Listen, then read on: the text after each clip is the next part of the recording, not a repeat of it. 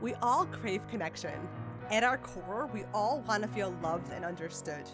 Hi, I'm Nechami, founder of Karmela Cosmetics, a company that produces high performance natural beauty products and is dedicated to uniting and empowering women through the power of color. This is We Are Women, a podcast where women speak their truth and celebrate their victories.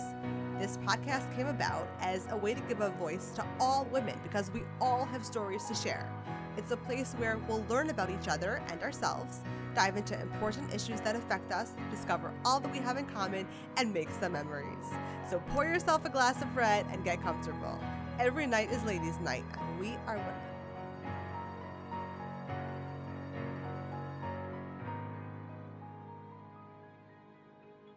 Tonight's interview is with my wonderful friend, Chanie Wassner, who most of you know as Pharmie in the City. Chanie is one of those people who is just so cool and a pleasure to be around. As awesome and as fun as she seems on social media, Chanie is even more so in real life. Most people don't realize that Chanie has had her fair share of difficulties, and you're gonna hear us speaking about this in this episode. Chanie is really one of the most authentic people out there. And I believe that a lot of it stems from the fact that she has experienced some real heavy losses and challenges. And she's used these experiences to grow and to inspire others. You'd honestly never know what she's been through by watching her hilarious social media stories and seeing her great sense of humor. So listen in, and you'll see a multifaceted human being with struggles, losses, and tremendous strength. Chanie and I had a deep and authentic discussion about her journey to becoming Pharmie in the City, what she went through to get there, her personal losses, and last but not least, feeling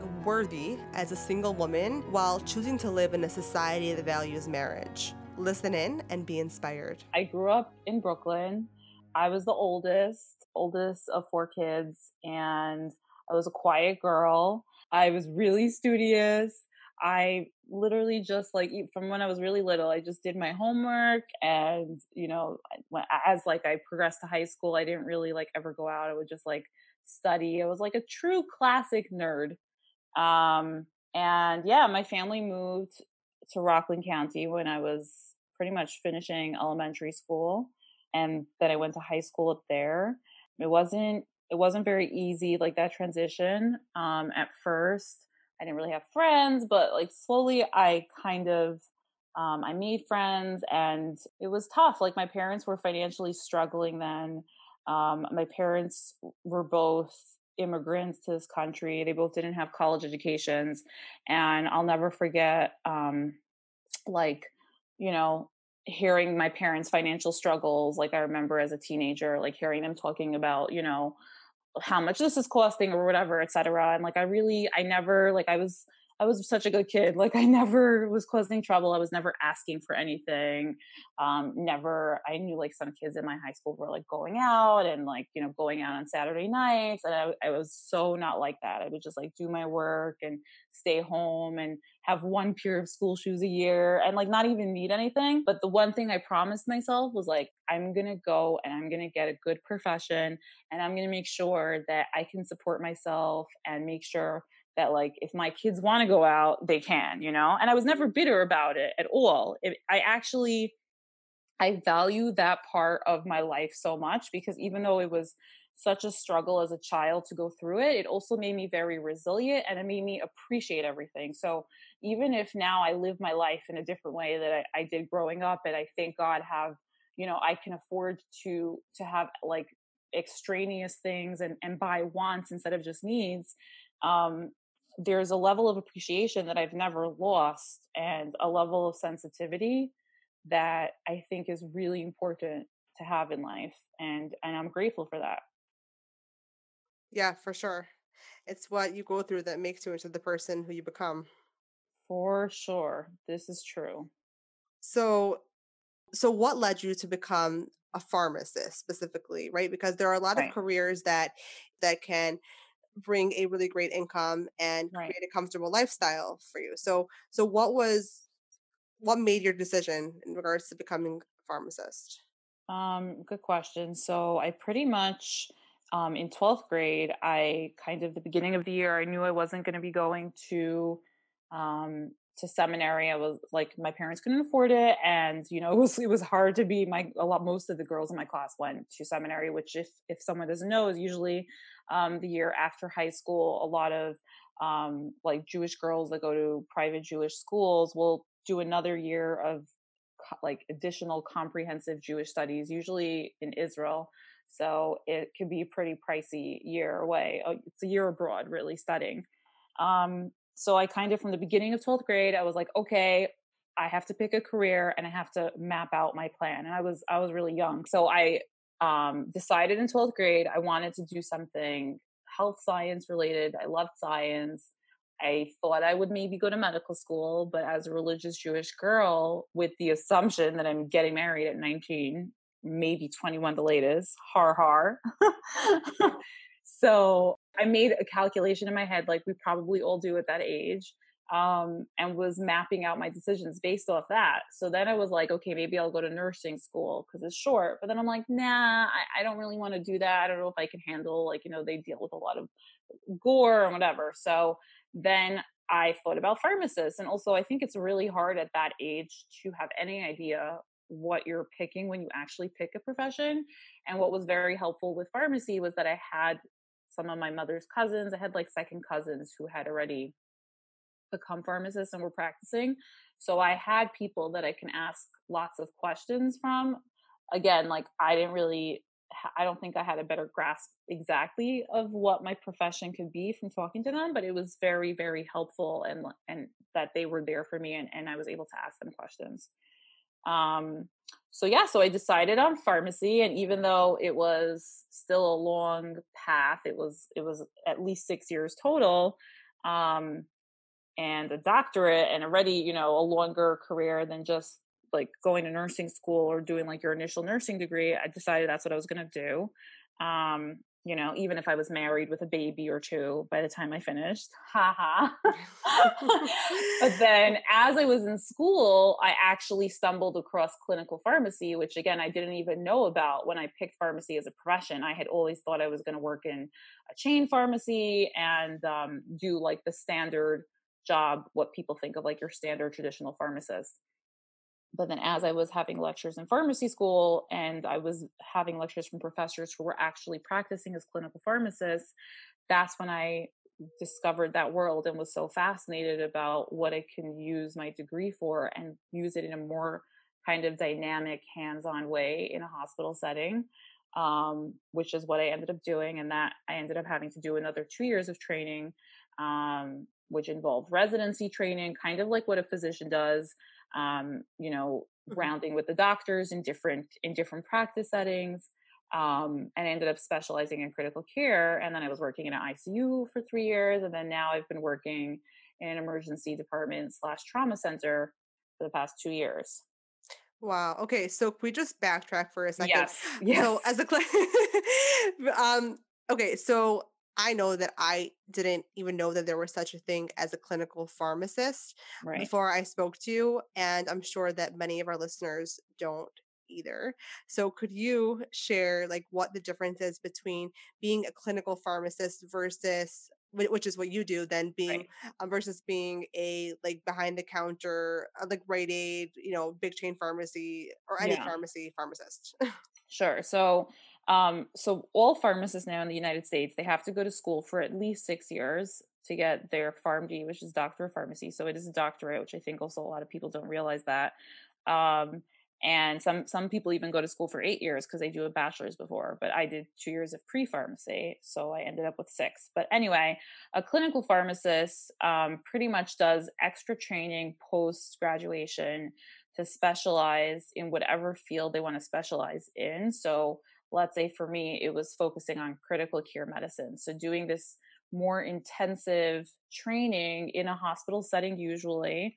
Um, but sometimes you can also have pharmacists that train in clinic settings. So you have like ambulatory care clinical pharmacists, um, but pretty much more, you know, training with doctors and nurses, rounding on actual patients, um, doing a lot more intensive um, presentation work, um, journal you know journal clubs so we do a lot of literature analysis like pharmacists are always looked upon to be kind of like your drug information resource people you know like mm-hmm. a, a, physician will be like hey i heard about this study in the news what do you think so there's a lot of emphasis on analyzing literature and statistics um, i hate statistics but at the end of the day it's a big part of what we do like making sure that this study is solid you know yeah. um, things like that um, and yeah other specialties there are clinical pharmacists in internal medicine so just like general medicine floors in a hospital will sometimes have a rounding clinical pharmacist. Like we actually which people don't realize like we could be one of those rounding people on the teams. And what that means in a day by day basis like that means that you know we focus a lot of times on you know think i think people have this misconception that pharmacists love drugs but it's actually wrong. Physicians love drugs.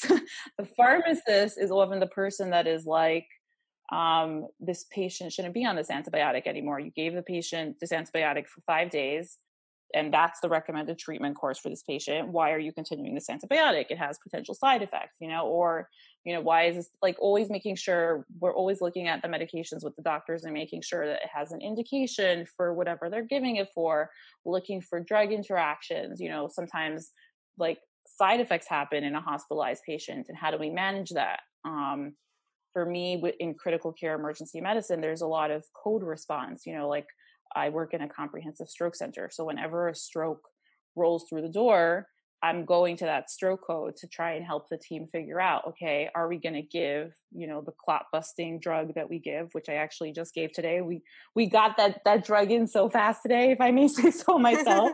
but you know, helping, making sure, speaking to the family, did the patient take any blood thinners and and can't get this, you know, making sure that we're meeting like the the symptom onset. Well, these things like people don't realize that a pharmacist can actually be participating in, and that's a lot of what clinical pharmacists do. Yeah, I feel like as as I'm I'm sure that your followers have begun to notice that you don't do like what they automatically think a pharmacist does because we all see you in the hospital or you talk you're or you're talking about your experience right. in the hospital that day but it's interesting to hear that you're really hands on with the patients and working alongside the doctors and nurses. Right. Yeah. Yeah. There's a lot of responsibility. And sometimes um, you know, especially once you build a rapport with different doctors in an emergency medicine setting, it's it's scary. You know, a doctor can turn to you and it can be an emergency and a patient is crashing and they'll be like, "Can I give this?" And it's like you have to know the answer to that, and if you don't, you better know real fast where to look that up correctly. Wow. That's so interesting. I had no idea. So you're kind of like approving mm-hmm. so so you're approving what the doctor's saying you're also kind of like they're like checkpoint kind of thing right right yeah we're one of the last checkpoints yeah like i mean so there's a pharmacist in the in the er 24 7 like the one who was just messaging me but um there's a pharmacist in like a little satellite pharmacy who's verifying the orders and making sure that it's safe based off the labs that they see you know, based what's available in the chart, you know, making sure if it's a drug that can't be given in pregnancy, is there a pregnancy test, things like that.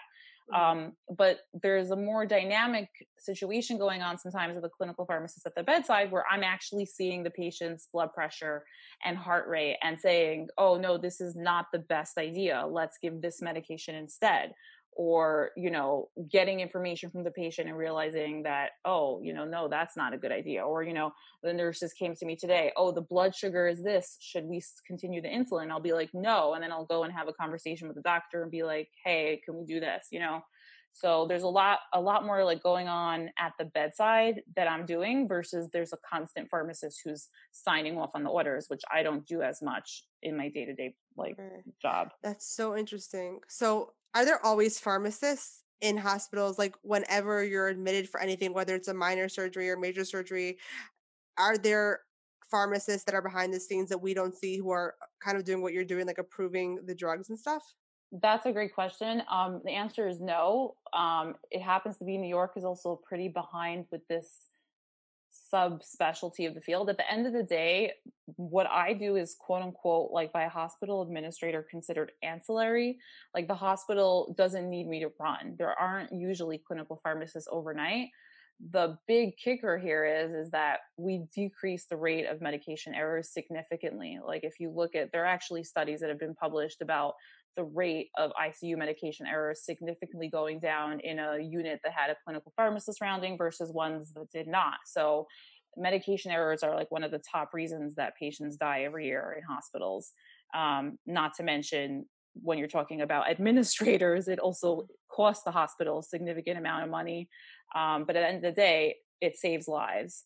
So, um, you know we don't we're not we're not 24 7 but we definitely i think are necessary. I definitely yes. do. I'm passionate about it but it's sometimes hard for administrators to fully understand our utility because again like the general public doesn't even know what we do you know? Like right right this conversation is like new information for you. So sometimes administrators if they haven't practiced at the bedside they you know they don't necessarily understand our worth so it takes sometimes a lot of time for a hospital to get enough of these positions but the ones that do like good luck getting rid of them like doctors will throw a fit like doctors and nurses they will they love their clinical pharmacists because um yeah we're we're definitely a great resource at the bedside for sure. And you're protecting them from future lawsuits also. Yeah.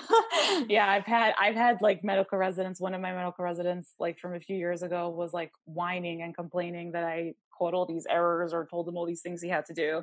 And I was like, so and so, when you're sitting on your yacht, you know, because you had one less multi multi million dollar malpractice lawsuit, you'll thank me. but we've definitely besides for saving you know lives with catching errors you know we've we've also saved uh, doctors some lawsuits but yeah. Sure. That's awesome. Yeah. Uh so based on the fact that you're obviously loving what you're doing and everything if you could start all over again is there anything you do differently or would you continue in the same path? So i wouldn't i wouldn't change anything. Um i do i do wish that it didn't even go through my head to be like oh i might get married in two years and have a baby in another year so i can't go to medical school like that that's sad that i think a lot of us do that thought process and i'm really glad that i ended up with the profession that i'm very happy with and very passionate about but i think a lot of people really use that assumption of what if i'm married soon and i can't do this? to make their career choice and i think it's such a shame and it's it's so bad because um I think, especially for a lot of us who are single, having that generativity through whatever we're doing, like nine to five, is so, so critical to our mental health um, yes. while staying single for possibly many years. And I just like, I wish, I wish girls and guys didn't think about, you know, the what if this happens and I'm married as far as choosing their profession. I think obviously you have to take into account can i do this with whatever resources i have? Whether it's can i afford to take out the loans for this? or you know whatever other situation is going on in your life. But think about it like right then you know? Make that decision then. Like you can't make assumptions and if you're very passionate about something i really think you should go for it and i've definitely had friends or friends of friends who have lived with that regret because they ended up let's say single for seven eight years and picked a profession that they weren't happy with and they always had the regret that they didn't they didn't try and just do it. Right for sure for sure. Yeah as you're as you're talking i'm like thinking about people in my life who have made decisions well i've seen both like as you've said you know i've had friends who've um, decided not to pursue their passions and people don't want to say it you know what i mean? But i feel like they regret it and then i have a friend yeah. who um, she really wanted to be a doctor like her whole life. That was her dream. She wants to become a doctor. And she was very concerned about it in regards to dating, but she ended yeah. up marrying a guy who was happy and supported her her dreams. And now she's a doctor. So Right. Wow. Good for her. Well, you're also, you just kind of like indirectly touched on another aspect that I didn't mention, which is there's the aspect of you making the assumption of like, will I be able to do this with a husband and kids? But there's the other fear of oh my gosh, are they going to be intimidated by me? Oh, um, oh yeah, yeah. Which is, I think, a huge problem in our community. Like, oh my gosh, you can't become a doctor because uh, he's going to be intimidated by this. I've actually had people message me on Instagram like, "Hey, I wanted to become a pharmacist, or I'm in pharmacy school." Someone greeted me with, "Are you sure?" Because like the guys are going to not want to date you, um, which is just it's so ridiculous that that's like an archaic and still persistent theme in some in some people. I don't think i think a lot of people are respectful but but then again it's like okay you really don't need those guys. Like right. you know i'm sure. personally and a lot of girls are looking for guys who are confident right? And a confident guy should not be intimidated by a smart woman and honestly is obviously not smart enough for me if that intimidates him. So um thank you next. Right so, would you say that your choice of career affected your dating life at all? So, it definitely did. Um, I definitely did not date at like I almost I almost said at all, but the truth is like almost at all throughout pharmacy school and residency. So that is um, a good eight years um, that I really I didn't date much and I didn't put myself out there. And um, the way we date, which is often, you know, through setups and and either matchmakers and things like that, you know, I didn't really have a commute like a single community. It was just like my pharmacy school friends. And um I didn't get set up much. And, you know, I, I don't know that I regret that at all because I think I had a lot of growing up to do and, and just figuring out who I who I was as a person.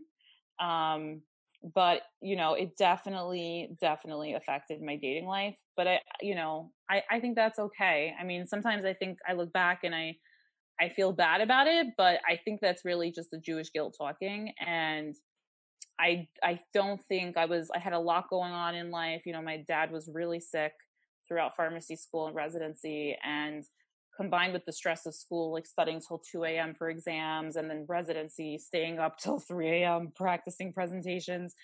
Um, I don't think I had the right headspace. And I and I really think I was figuring out who I was in every aspect, like really figuring out my strengths and weaknesses as a person, figuring out my religiosity, all these things. It took me years to figure out after high school. And during those difficult times, I think I kind of found myself and and yeah I, and learn to love myself and that is important before you're actually looking to get married which i don't think we focus enough on. Yes totally and and now that you mentioned uh, you've given sort of um a glimpse into what you've been through uh, you know i'm sure people look at you you know without knowing your background and struggles and assume that you're naturally happy and it's been like smooth sailing for you based on you know your instagram and the way you speak in general and you're always smiling and have great energy you know but but we know it's not the case. We know you've been through a lot. You've had you've suffered through losses you know yeah. but after all you've been through how do you stay so positive?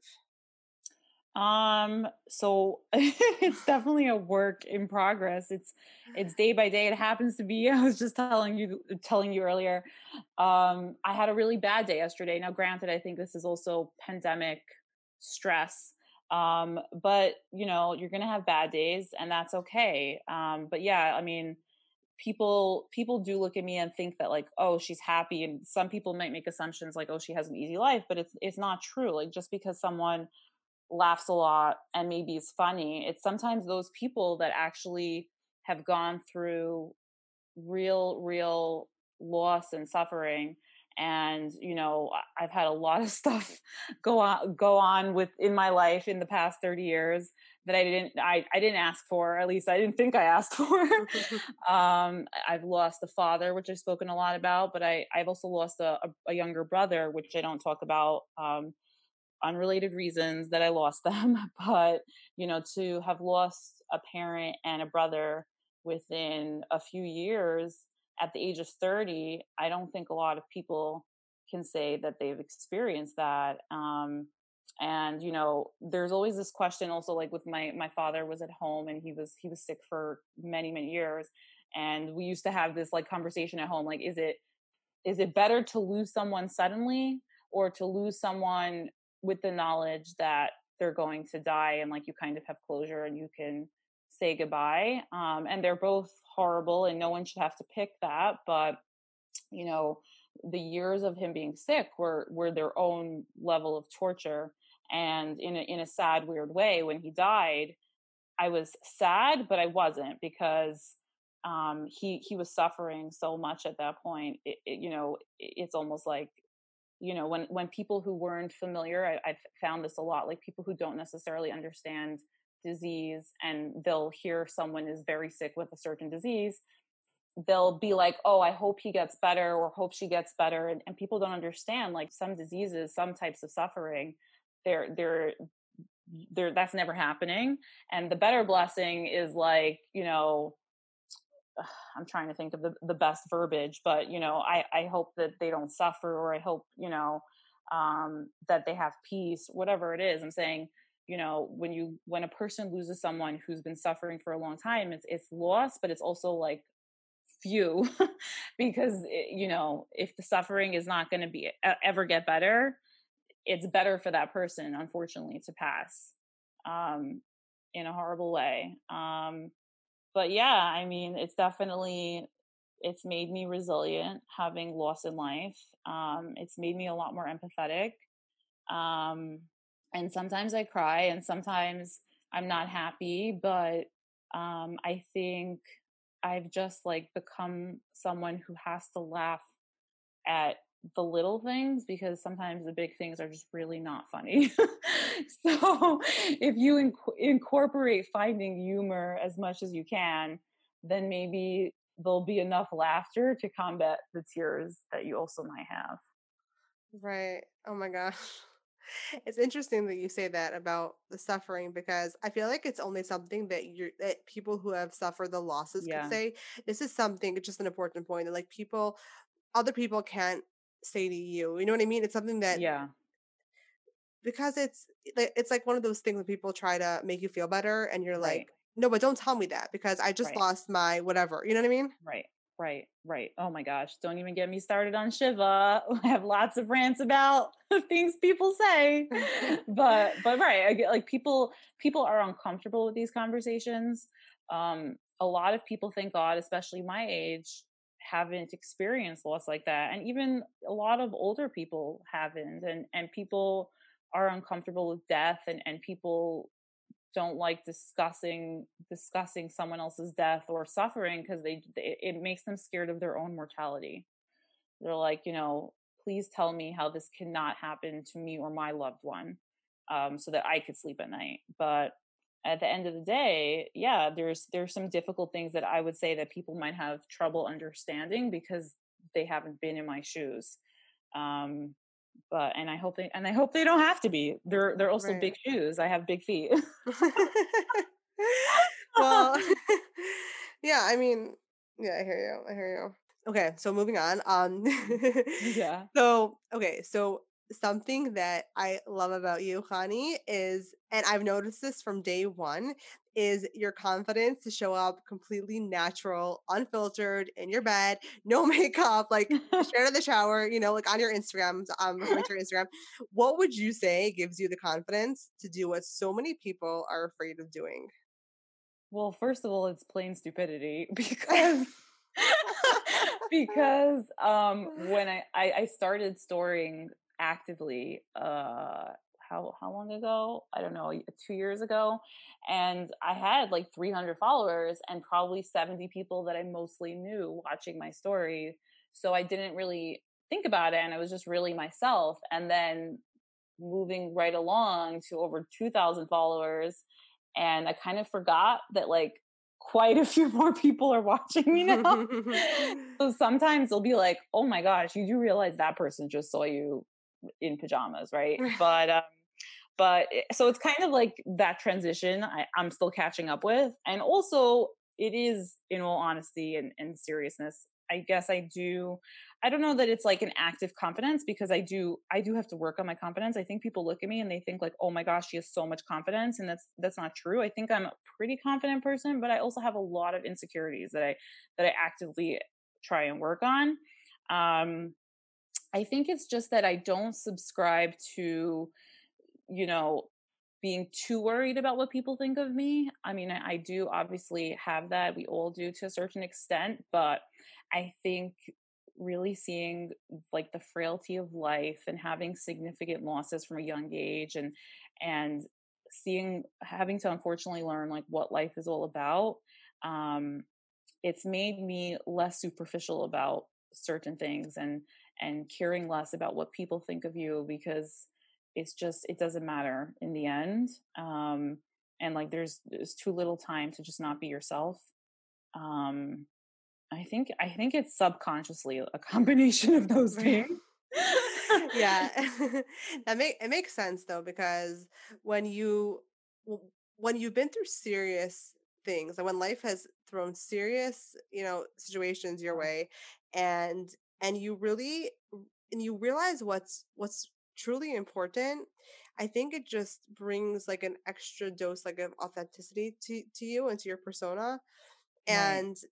and people yeah and then, and then you just don't care and then people are also drawn to that you know what i mean yeah because everyone at the end of the day we're all drawn to to realness to authenticity to i'm trying to think of another word than authenticity because right. it's so overused but right being raw and and to being right. yourself right right it's less it's, it's more right it's more just staying authentic which i think which i think i am and i think yeah. i think it's part of why I, I, gained a lot of followers I, I mean not part i think it's a big a For big sure. reason um is that people are kind of craving that and even if someone quote unquote looks like very superficial and whatever like we all gravitate towards reality and social media being so fake and, and showing the perfect side of us and and obviously i show a lot of the quote unquote perfect side of me when in reality maybe like i'll never forget there was one there was one night that i storied this was a long time ago already but like it looked like from my story i was laughing later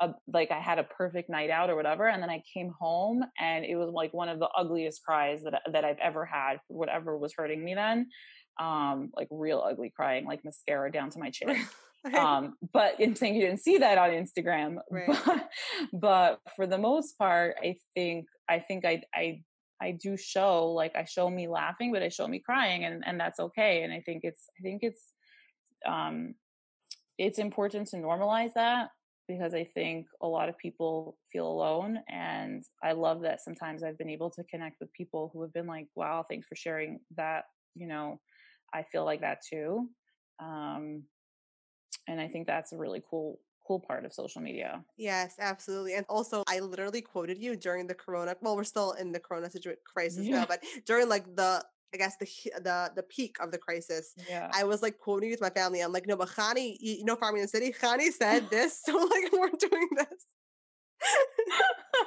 wow, I feel like Dr. Fauci right now. No, but it's so great because people, as I said, people are just like your message spreads and it flows and it's organic when, like, it flows organically when you're just like a real, authentic person, and that's what people yeah. love about you. You know? Yeah. Yeah, I try. I try. I mean, actually, I don't try. It's just that's that's who I am. that's who I am. No, I'm saying like really, like that's know, that's who I, I, am. Like most of most of my stories are just like one take. Like people, I think think that maybe I'm like practicing this or like like that's just me naturally ranting or naturally talking. Like I don't I don't put too much thought into it, which sometimes is a mistake. but but it's yeah, it's me. Right. No, in the words of one it. of my one of my best friends refuses to watch my story.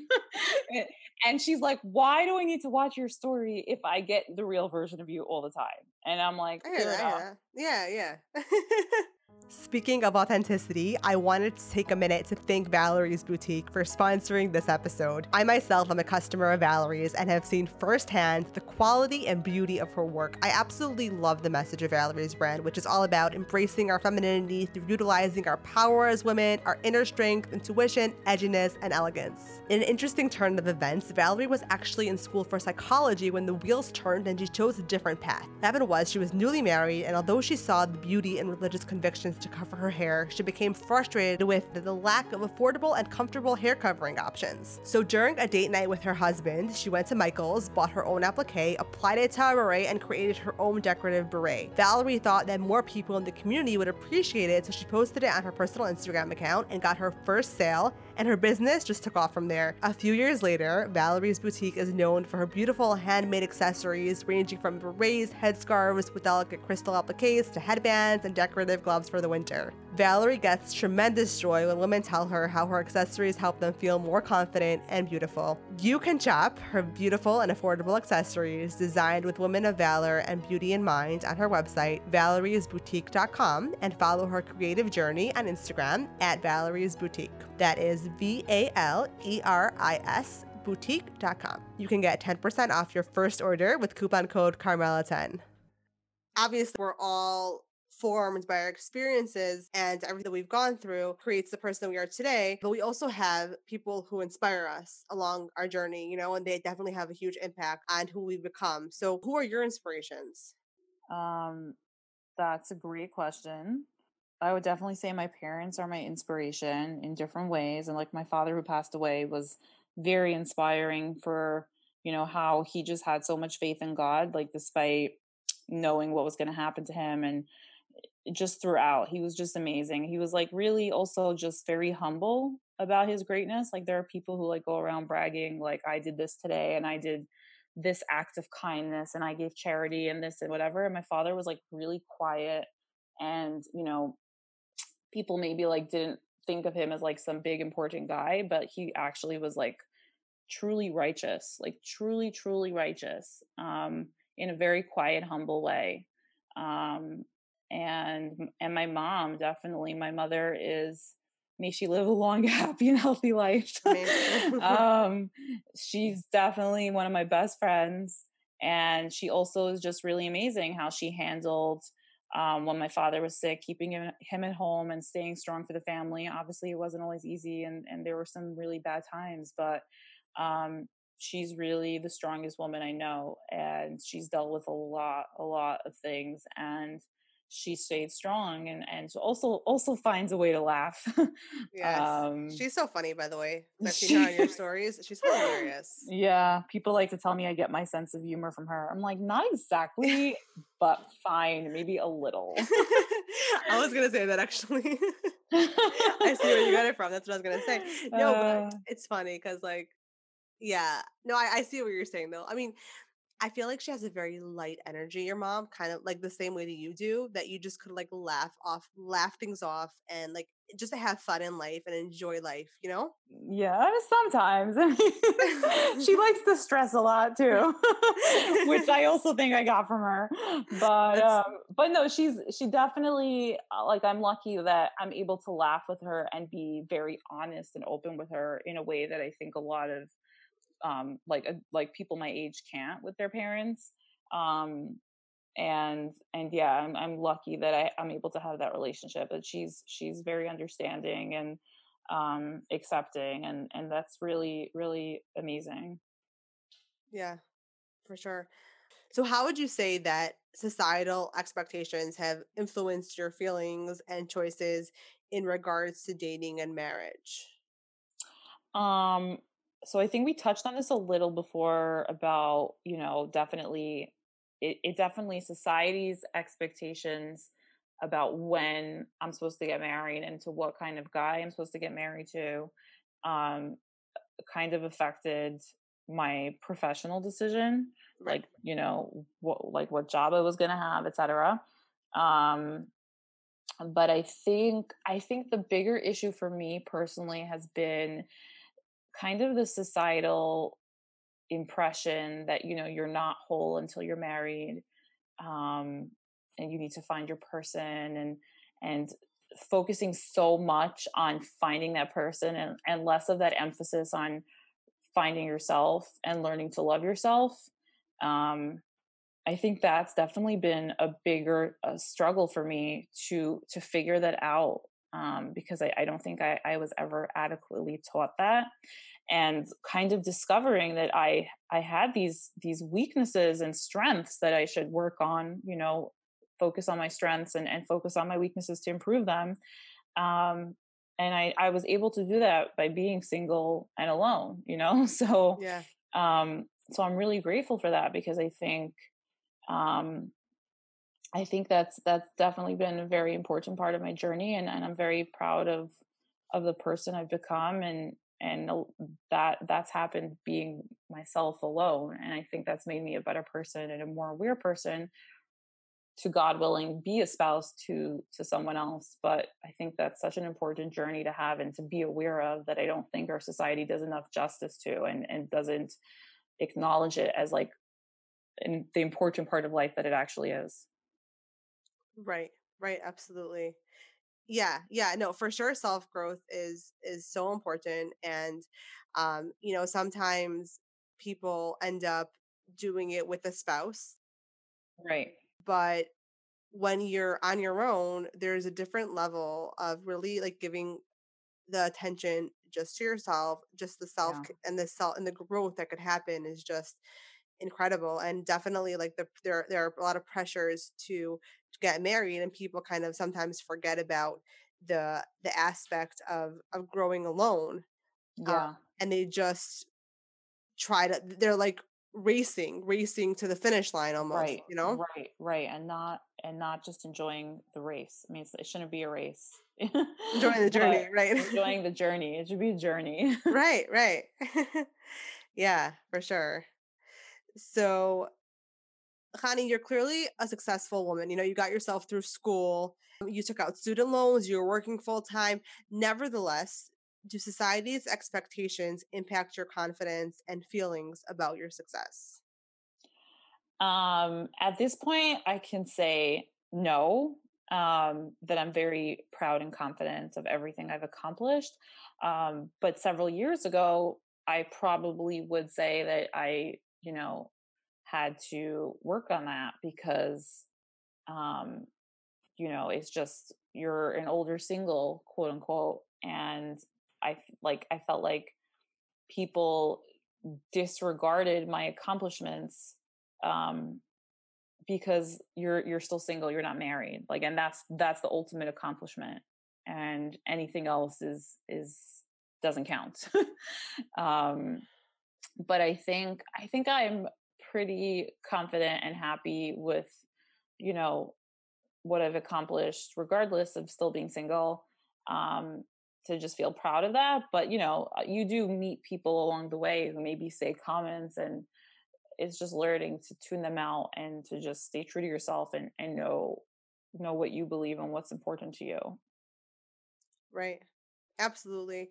And also, could we just touch on that abuse that you mentioned, like the older single Yeah. thing? That's like really, that term should be burned from it should be everyone's burned because vernacular.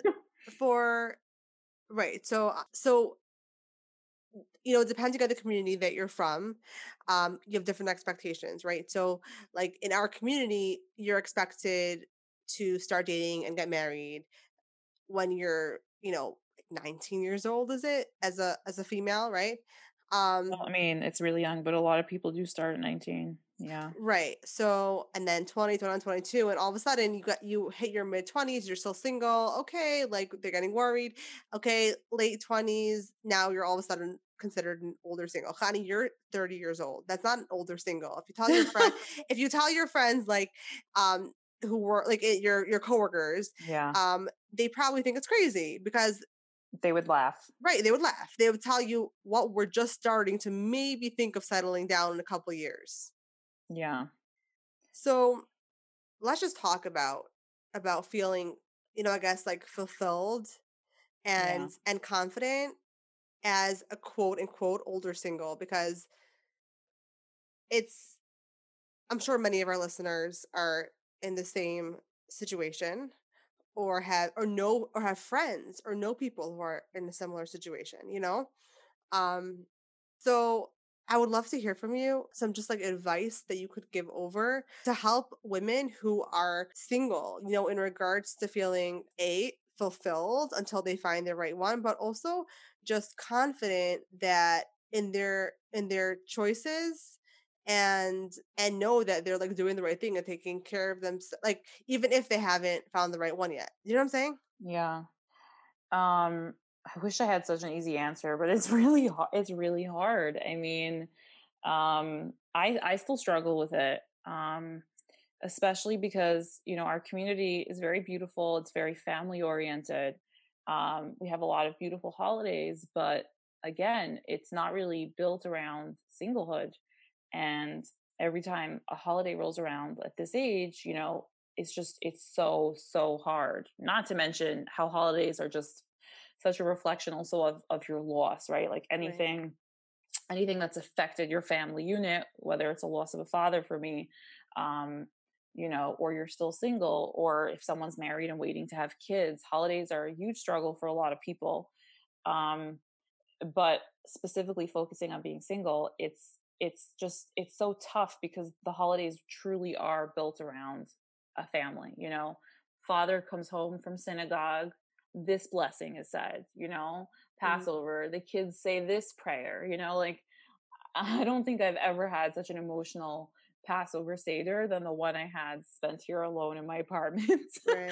um, you know, during this pandemic, like, you know, working in a hospital during the peak of cases and, and possibly having exposure and, and literally here alone and and saying the Seder al- alone myself and and literally, you know, I don't I don't talk to God like all the time. Mm. But during that moment, I literally like I looked up in God and I'm like, yo, what's up? Like this is what I'd like for my afikoman, seeing as here I am sitting alone myself with just you and me. But um but yeah, I'm saying it's it's really it's really hard to to feel worthy when we don't have a clear place in a in a society and community that's that's very much based about family life. And and i think it's a beautiful part of our community and i really value it but like it's very hard when you just don't have that. And um i think it's you know it's a lot of obviously finding friends finding a support system um is super super critical you know like talking about putting yourself out there um, a couple of years ago, I would like never go to singles events. I was like, oh my gosh, I'm so intimidated. And I still find them intimidating. But what I've learned and I'm so grateful for is that putting myself out there, I've met also wonderful women. I don't really meet men to date, but I've I've gained a lot of great friendships from from going to events and, and just putting myself out there. Excuse That's me, great. Like meeting people. Um, which I think is really, really critical when you're when you're single in a community where you know it's it's harder to be single um, and also not being too hard on yourself. Like, you know, our religion focuses a lot on, on perfection and trying to, you know, say this blessing and, and this mitzvah and etc. And I think just not being too hard on yourself. Like sometimes you have to, you know, there's the letter of the law and the spirit of the law, and you you do what you you can. I'm no rabbi. Like right. I don't I don't mean this to criticize the religion in any way, but I think sometimes we're just so hard on ourselves, like, oh, I, I didn't do this enough or I didn't do that. And it's like, stop a second and be like, wow, no, you're awesome. You're doing something, even though it's hard. Yeah. It's hard to do this alone.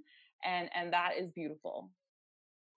Yeah, yeah, absolutely. It's about appreciating where you are and your accomplishments. And how about I know you mentioned um in regards to like having a career um, you kind of touched on that before. So do you want to like expound on that a little bit? Right. Right, right, right. Yeah, no, so that's definitely another aspect of making sure that you stay sane while single mm-hmm. is doing something you love and, you know, um doing as much like, you know, learning a new hobby, not waiting. Like I've had friends who've told me um, oh, I'm not going to Hawaii because I'm waiting to do that with a husband. No, don't wait to do that with a husband. Go to Hawaii. Yeah. you know, mm-hmm. Hawaii is just for honeymooners. No, it's not. You'll see a lot of honeymooners and you'll also see a lot of like bachelorette parties and family parties, you know, yeah. like yeah. Just don't don't wait for someone to live your life because you really have no guarantees in life. No guarantees. And even if you find that person, you have no guarantees. So um just really, you know, not waiting to do what you want to do and and finding as much as you can that that gives you um, appreciation of yourself whether it's a job that you love an activity that you love um, you know pursuing things that you've been waiting to pursue anything like that just don't don't wait because really tomorrow and and the person that you think is coming tomorrow is not promised and as morbid as that might sound it's the truth. Right. It's true. It's very true. Um it's funny because I was just talking to a friend of mine, and I'm not going to go into the details, but basically, it was regarding like someone made a comment of like, this is a sort of gift that that you got from a man, mm-hmm. and she mm-hmm. was like, no, no, no, you could get it yourself, right? Why can't it be like, no, this is a sort of gift that I treat myself to, uh, right? Uh, you know what I mean? And it was just like, um, yeah, I feel like I feel like I've told you this that when I started working I was 19. I had been working. I was in school. I was thinking about like second year of college already. I had saved up money and I barely spent money on myself. And I went and I specifically bought myself a ring. Um, it wasn't a diamond. I mean, it had like diamond chips and like this little blue stone because I like blue. Right. And um, I bought it for myself. And even then, I was so young, and I'm like, I'm not waiting for a man to buy me jewelry. Good. um, looking back, maybe that was a bad idea. and I also, I also have always worn it on my ring finger, and I always get comments by people like, "You shouldn't be wearing this on your ring finger." And I'm like, "Well, if someone thinks this is an engagement ring, then I'm sorry, they are they're totally off." But but I, I, like how I was so young then and like still figuring myself out, and like I had that like um, gumption to be like, no, I'm going to buy myself a ring because I want a ring. Yes. Right. Yeah, good for you. I know I also wear rings on my ring finger and I get comments like that, but it's a comfortable, like feels good. Do you know what I mean? Yeah, yeah, it does. And and seriously, uh, if you think that's an engagement ring, then you're definitely not the man for me because you're gonna have to do better than this ring that I bought at the age of 19. good for you. That's so funny. Yeah. And then I feel like also there's another aspect of this. This just came to me um, in regards to feeling fulfilled. I think that, of course, everything starts with yourself. Like, there's no doubt about it. You know, confidence and self worth comes from the inside. But I definitely believe that there is an aspect to society and the way society, I mean, obviously, like, there's there's there's a huge a lot of it comes from the way people treat singles you know what mm-hmm. i mean mm-hmm. and and the lack of of respect or or the lack or it's kind of like the way they think that if you haven't gotten married yet then you haven't reached achieved that goal right and i think that like what would you want to tell people you know in our in, in the community or any religious community or any community that really has marriage as kind of like an achievement and a higher status what would like to tell people well, I think it's really important when you're in a community that focuses a lot on marriage um, and these expectations and considers it as like your ultimate achievement. Um, we spoke about self growth and how that's so important and self worth and, and, working on your self love, but also standing up for yourself in these little situations where people may disrespect you. Um, it's okay to say, like, you know, um, I'm worthy because of this. You know, I, I'm looking to get married, but this is not the only thing we need to talk about in an obviously as respectful way as possible. But sometimes you have to remind society, unfortunately, that this is not the end all be all, and you are more than your lack of a marriage certificate. Right. Um, and I think that's a constant struggle. And I think I'm also talking a big talk. It's not easy. It's not easy, and this happens a lot. And you know, but I think it's it's just it's such a good feeling when you stand up for yourself in a in a respectful way. But sometimes people need to be put in their place, and sometimes society needs to be reminded that hey, I'm a person. I'm not a quote unquote older single. I'm not a quote unquote single girl. I'm a woman. I am a successful woman who also happens to still be single. Yes. Yes. Right. Um yeah, I love that. Put that funny... on a shirt. I like that. yeah, totally. I remember I met I I remember I met a an old acquaintance of mine mm-hmm. who I hadn't seen in a while, and she was asking me about what I was doing these days, and I was telling her and whatever, the whole rundown. And she's like, "Oh, that's so cool! Like, wow, your makeup company and whatever." Then she goes, "But, but we have to get you married." I was like, "So you're pretty much like just like disregarding my successful right. business and my degrees that I've worked really hard to get. And you are just saying that all that matters is marriage. Right, right.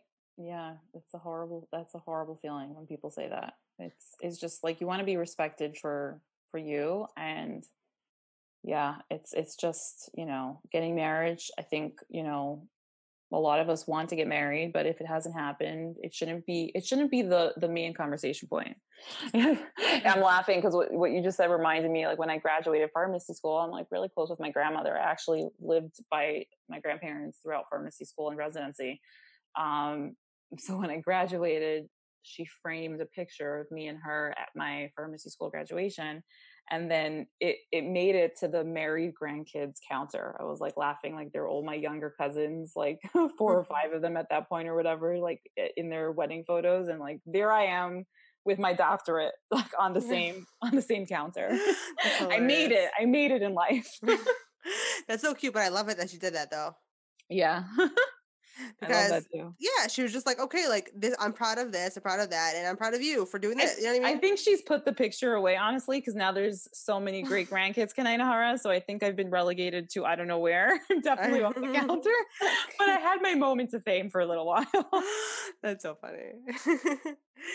um, okay, continuing with this discussion of of marriage. Okay, so obviously there's this pressure from society um, in some communities how would you say that someone who's either currently not interested in getting married or they just haven't found the right one yet, how can they still feel like they fit in if they're choosing to be part of a community where marriage is the ideal? Um it's it's really hard. I think it you know touches on a lot of what I said, like as far as getting a good support system and like-minded people, and even even not necessarily just single friends, but people who understand you, and just finding people that really get you, um, so that you don't feel alone in a crowd of people that maybe um, don't understand your choices or don't understand that it just hasn't happened for you yet. Um, and just yeah, just making sure you have a great support system and making sure that you are doing things you love and getting self satisfaction without relying on what other people think about you.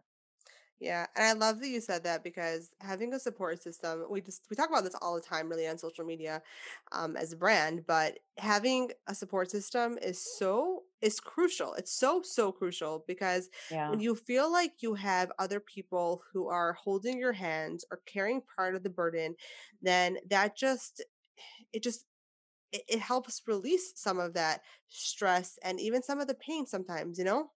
For sure, for sure. And especially now, like especially now during this pandemic, I think everyone is feeling alone in different ways and and I'm definitely like I'm struggling more than I than I ever used to about feeling alone because you know I'm not I'm not going around my regular life doing things that maybe normally would have given me joy. It's a lot harder to find things to give yourself joy and it's a lot easier to also remember that you're alone and single and you're not you're not actively going to events and putting yourself out there and and if you are dating it's probably not very frequent slash normal slash zoom dates um it's really easy to feel alone right now and having that support system is so crucial and and you know just like everyone really needs to just check in on their friends because it's just it's just not easy and it's so funny because you know sometimes on social media i could post something and like over a thousand people can watch it or whatever but like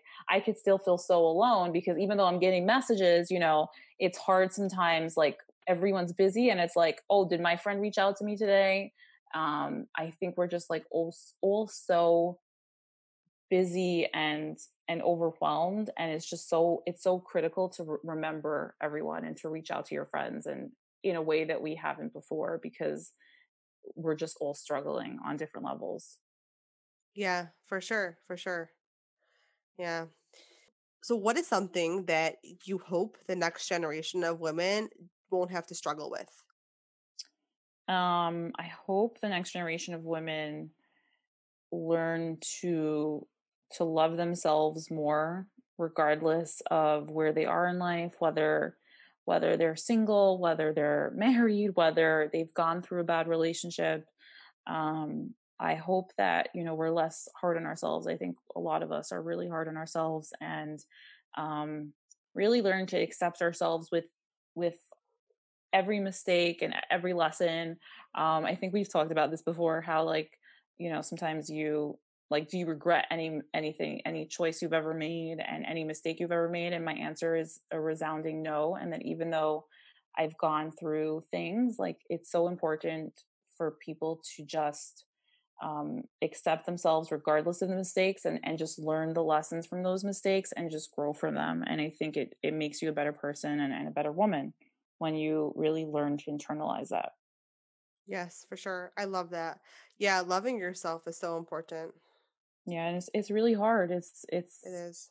it's it's hard work and I just I wish, you know, that we would all support each other. I think I think social media um, has done a lot of good for connection, but it's also it's brought out bad in people, and you know, people sometimes tear each other down on social media. And um, I would love to see a, a hypothetical world where we just supported each other and and accepted each other's differences because that's what makes us beautiful and that's what makes us each our own people.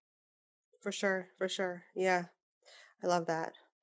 Um, okay, so ending off, uh, where can people find you if they want to get to know you more and learn more about you? Um, so when they're not coming to my ER, they, they, can find me on Instagram. Um, my account is called Pharmie in the City, like pharmacist, P H A R M I E in the city. Hopefully, I spelled that correctly. We'll have it in the show notes also. Okay. Okay. Cool. Um, but yeah, I'm on Instagram. I love to story and rant and sometimes post, but mostly story. And I love connecting with my followers. Thank you so much for joining me tonight. This was so informative and so fun talking to you. But yeah, I'm really excited to have you as one of our first guests, honey. So this is going to be so much fun. Yeah, no, it's really going to be great. People have a lot to learn from you, from your resilience, from your hard work, and yeah, and your sense of humor, just everything, everything. Don't make You're me cry. Inspiration. Thank you. Well, it's it's definitely it's an honor to talk to you, and I am so glad that I'm so glad that we could talk. That's all for tonight. Thanks so much for listening. Connect with us on Instagram, Facebook, and TikTok at Karmela Cosmetics. That's Karmela with a K. And on our website, karmelacosmetics.com. If there's a woman in your life whose story needs to be heard, send me a message to let me know who she is and why she means so much to you. If you enjoyed this episode, please leave us a review. We'd love to hear from you. We'd love to know your thoughts. We want you to feel heard.